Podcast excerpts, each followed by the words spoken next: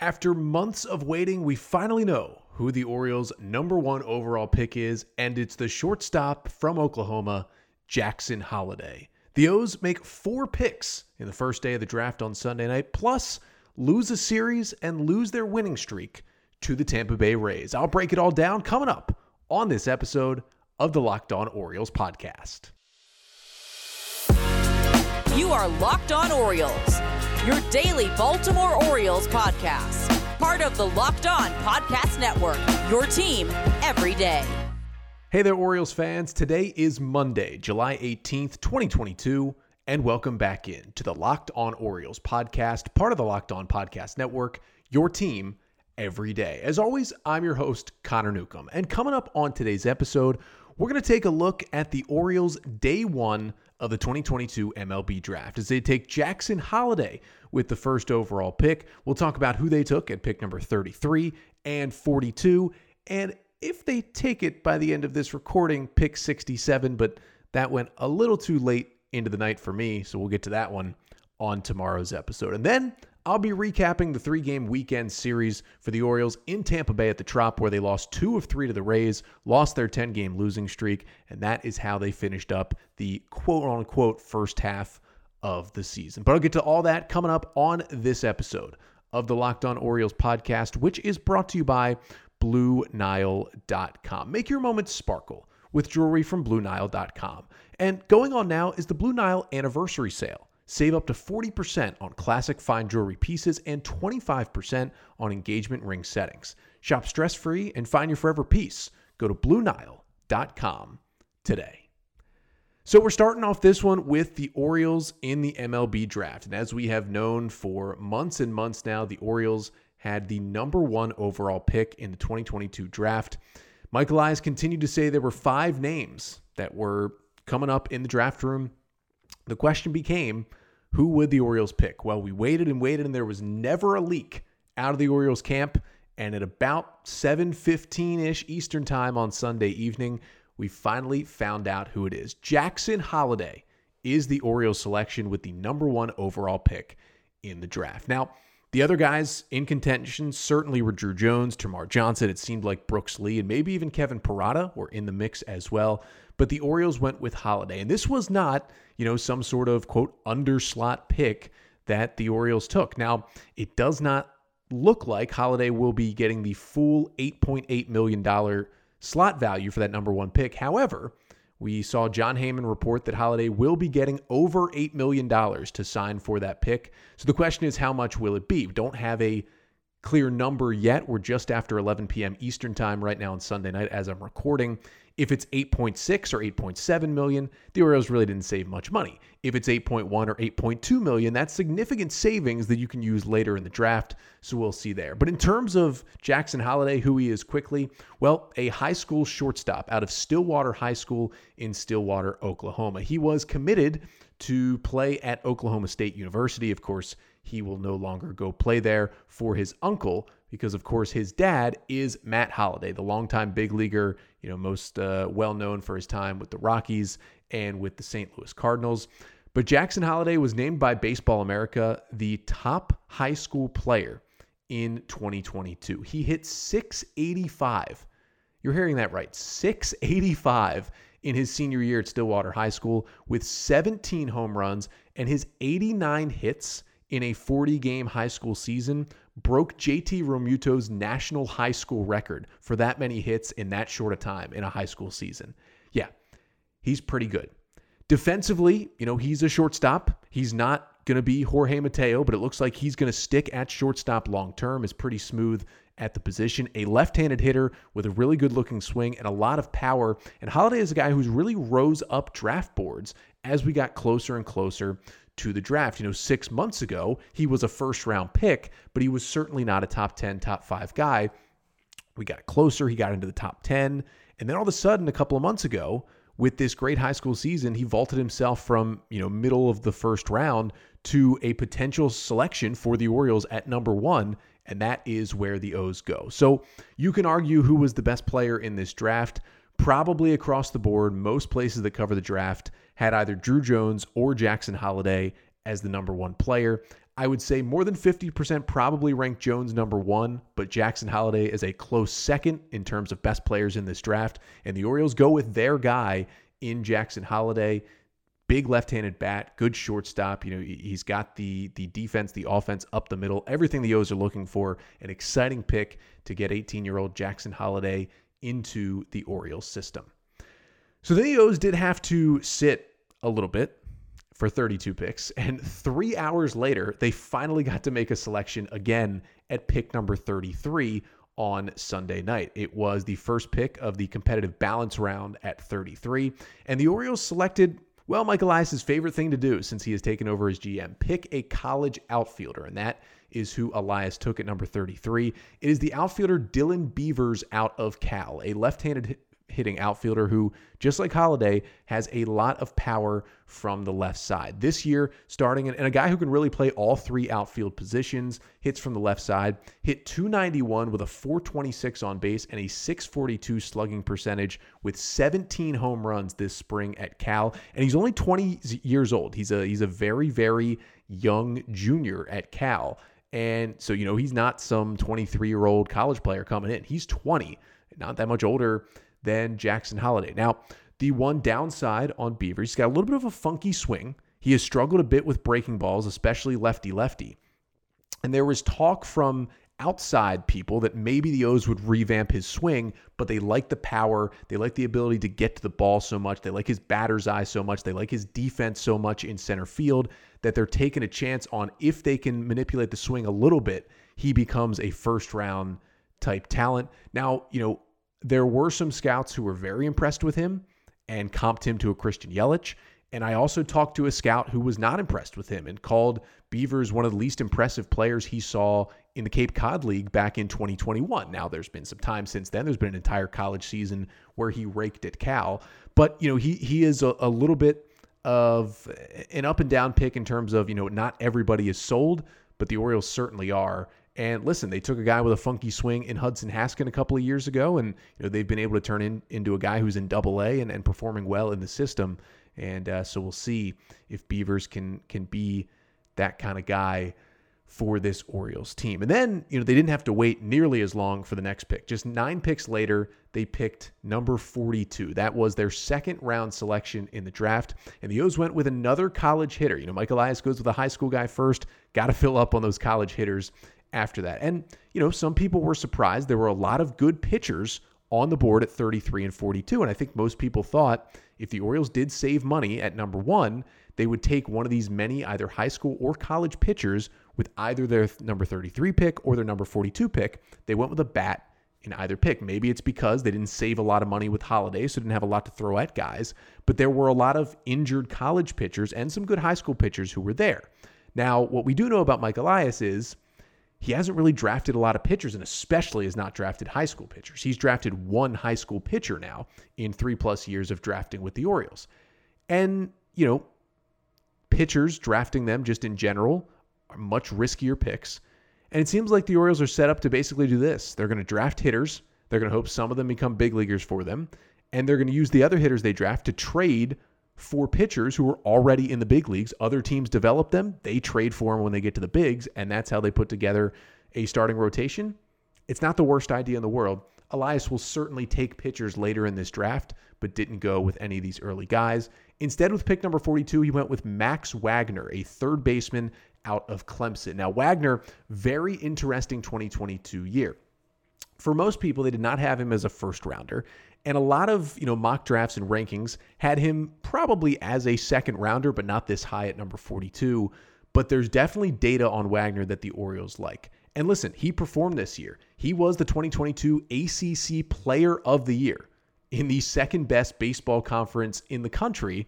That's pretty good from Max Wagner. Listen to these stats. At Clemson this year, he hit 369 with an 852 slugging percentage. He hit 27 home runs, which was top five in the country.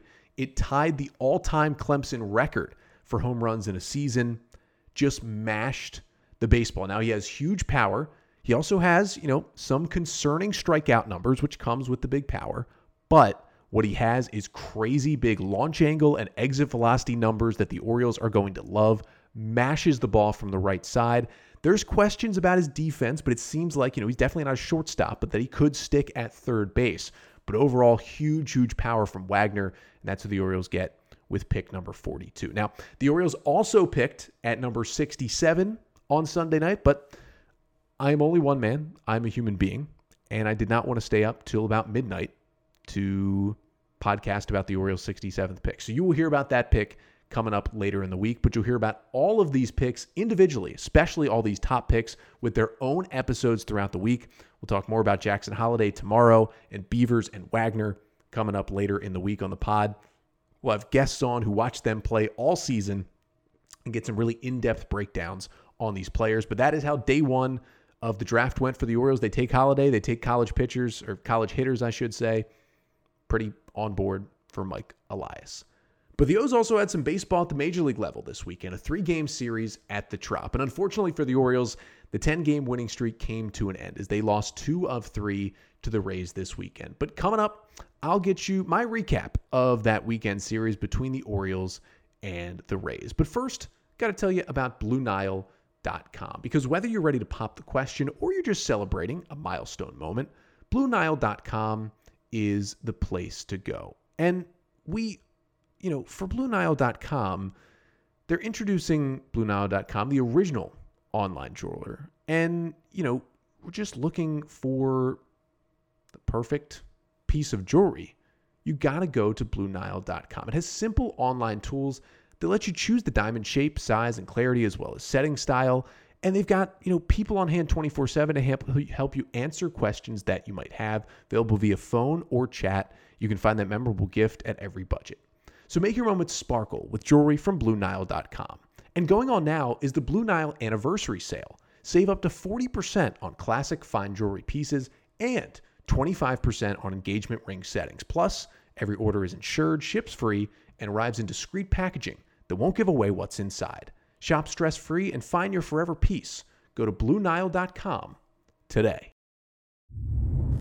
So, the Orioles' big day on Sunday with the first day of the Major League Baseball draft, getting Jackson Holliday with the 1 1 pick. But Sunday, they also played a baseball game at the Major League level that capped off the quote first half of the season, with the Orioles ended up losing the series, dropping two out of three to the Tampa Bay Rays.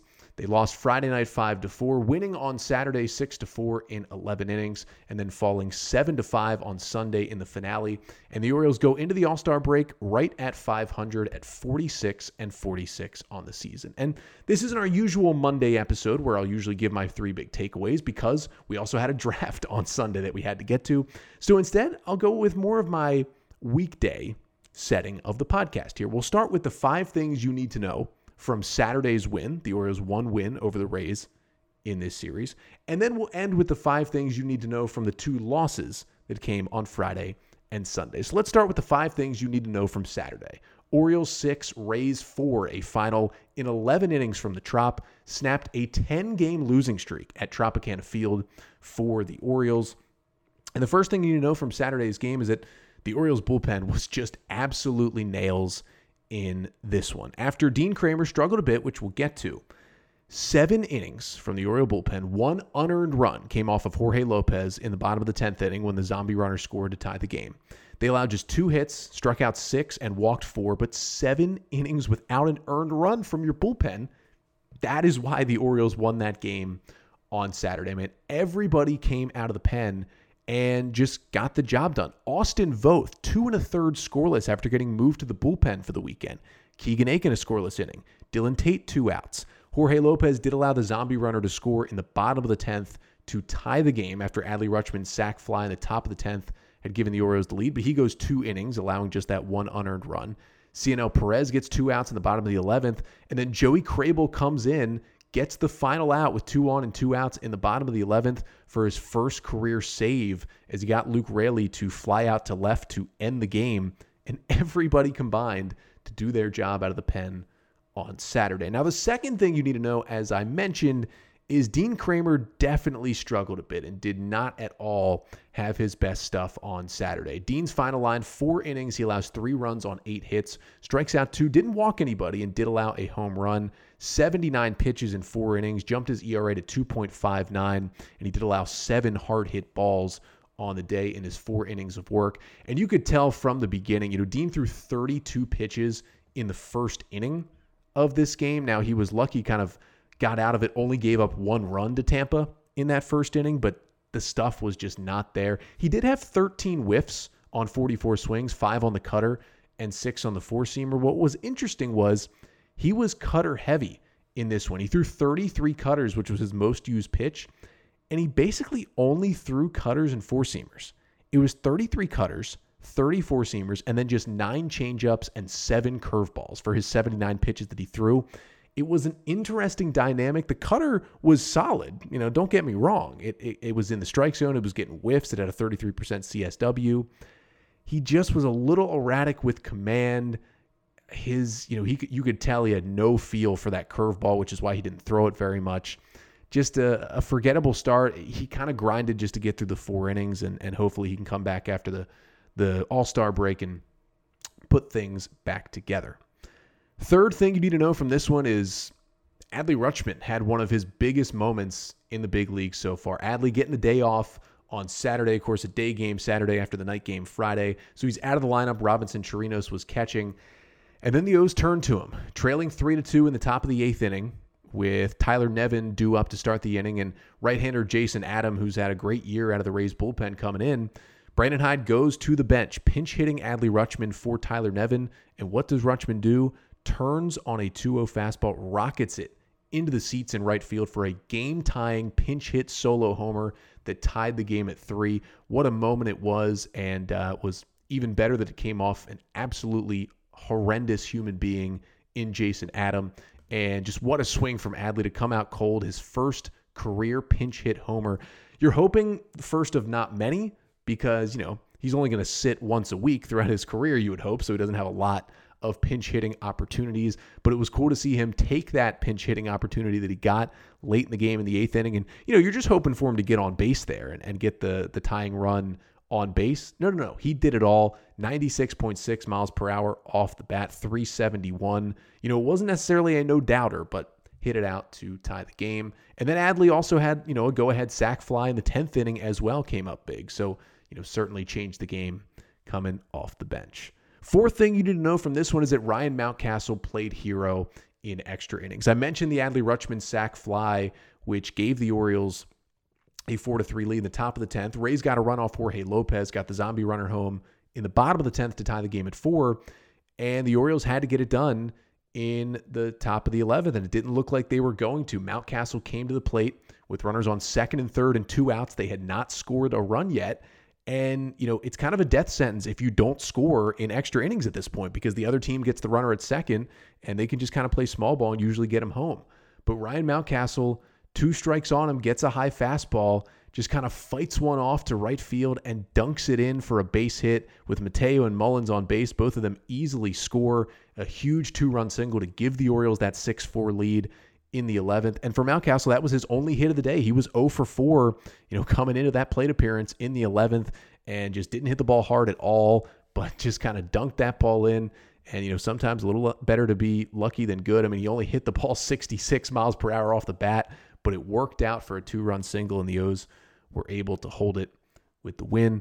And the fifth and final thing you need to know from the 6 4 11 inning win on Saturday is that Jorge Mateo played a big role in that 11th inning and also had a nice day at the plate. And he hasn't had a lot of those this year. You know, Jorge Mateo, who struggled a bit, hitting right around 200 on the year, but he had a two for four in the game on Saturday. Of course, scored the go ahead run on that Mountcastle two run single.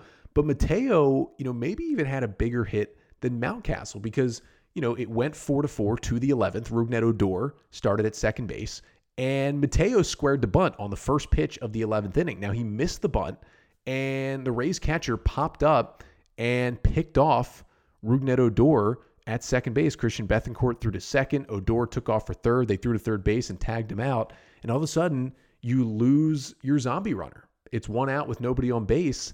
And Jorge Mateo takes a huge swing, cracks the ball off the wall in left center field, comes up with a one out triple. So basically made it just like the Orioles had bunted because they were trying to get a runner at third with one out. That's what they got with the Mateo triple. But that was a huge, huge swing. And, you know, it allowed him to get home on the Mountcastle two run single.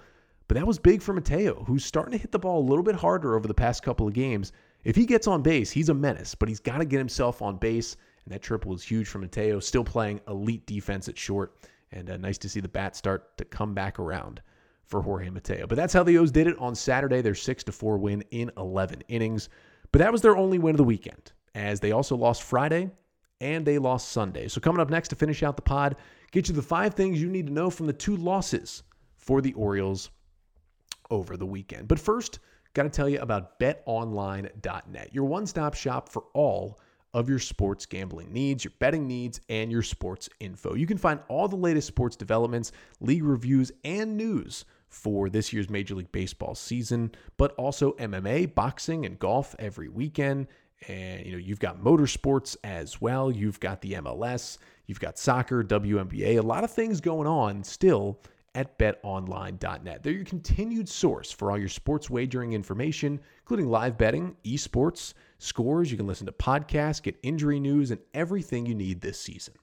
So head to the website or use your mobile device to learn more about the trends and the action at betonline.net, where the game starts. So the Orioles did win that game, as I mentioned, on Saturday, but that was the only win of the weekend for the Orioles. It started with a 5 to 4 loss on Friday, which ended their 10 game winning streak. They get a win Saturday, but then lose 7 to 5 on Sunday to finish up the series, losing 2 out of 3, 46 and 46 heading into the All-Star break. And just wanted to sandwich together the Friday and Sunday losses and give you the five things you need to know from those two losses. So the first thing you need to know is at least on the positive side, Ramon Urias is hitting the ball so well right now for the Orioles. Urias 5 for 12 in the three game series over the weekend with two homers, two doubles, and five RBIs. He was big, had two home runs in the game Friday, a solo shot, and then a two run shot late that got the O's back within one. Had two doubles, which were big in the win on Saturday. He is squaring up the baseball right now. We have talked about this with Ramon Urias. He has some elite exit velocities, right around 91 miles per hour he averages. That's better than guys like Pete Alonso, Paul Goldschmidt, Manny Machado, JD Martinez, but he just hits the ball on the ground too much.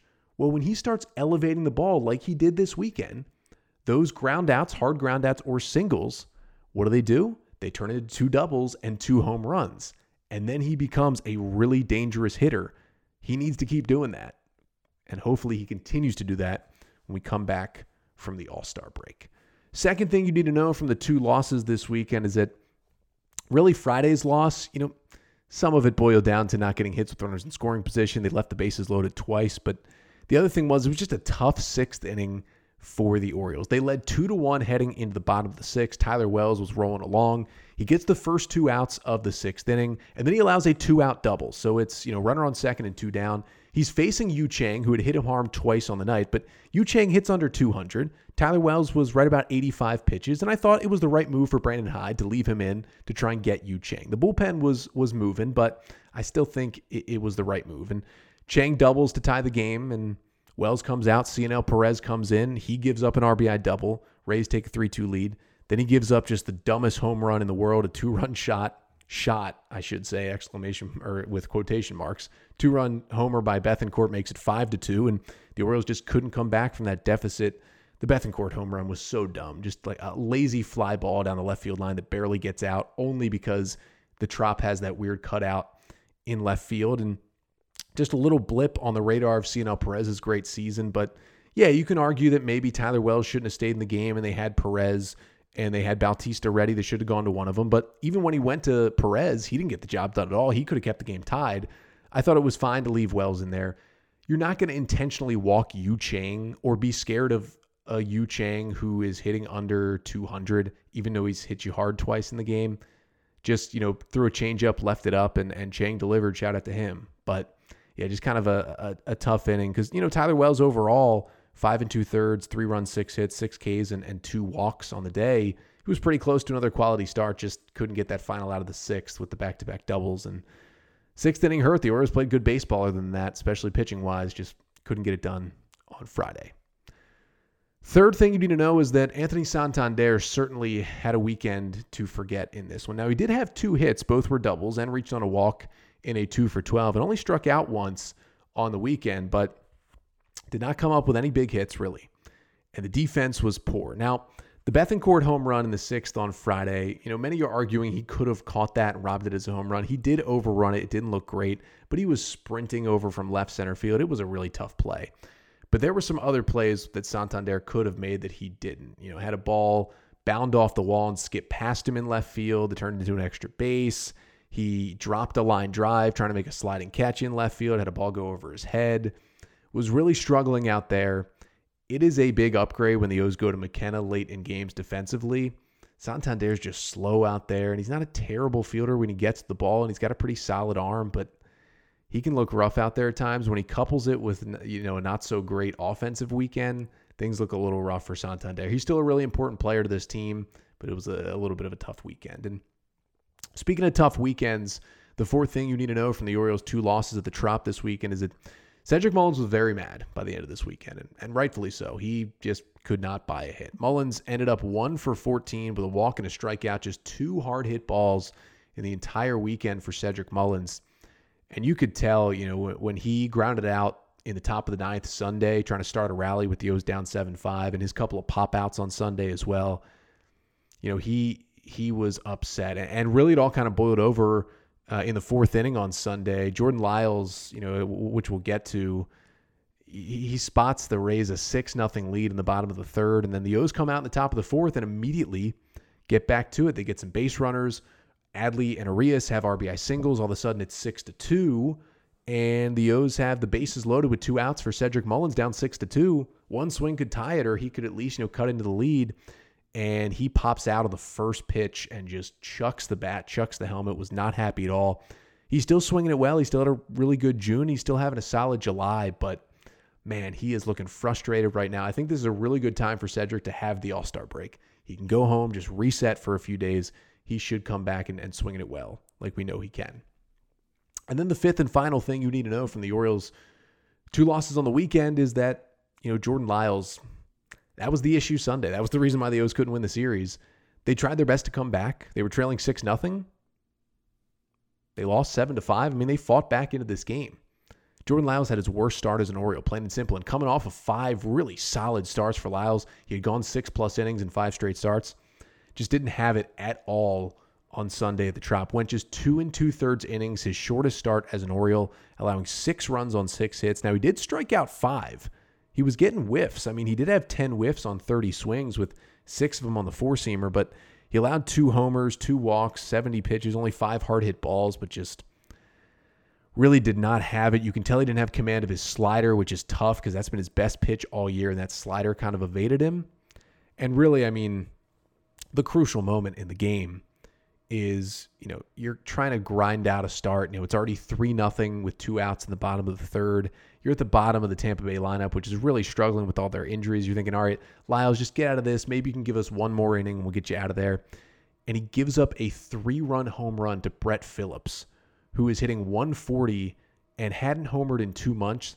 Feels like he hasn't had a hit in two months. I believe he was five for his last 75 before that homer. He's been one of the worst hitters in baseball this year. Hasn't hit a lick.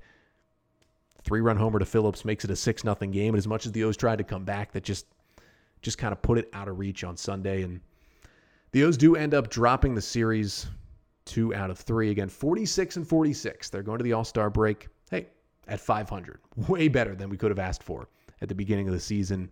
Just a little disappointing to lose the series, lose the 10 game winning streak that got snapped on Friday, but still, I think holding their heads high going into this All Star break. But no Orioles baseball at the major league level for four days. So we're refocusing our energy on the draft because day one of the draft finished up Sunday.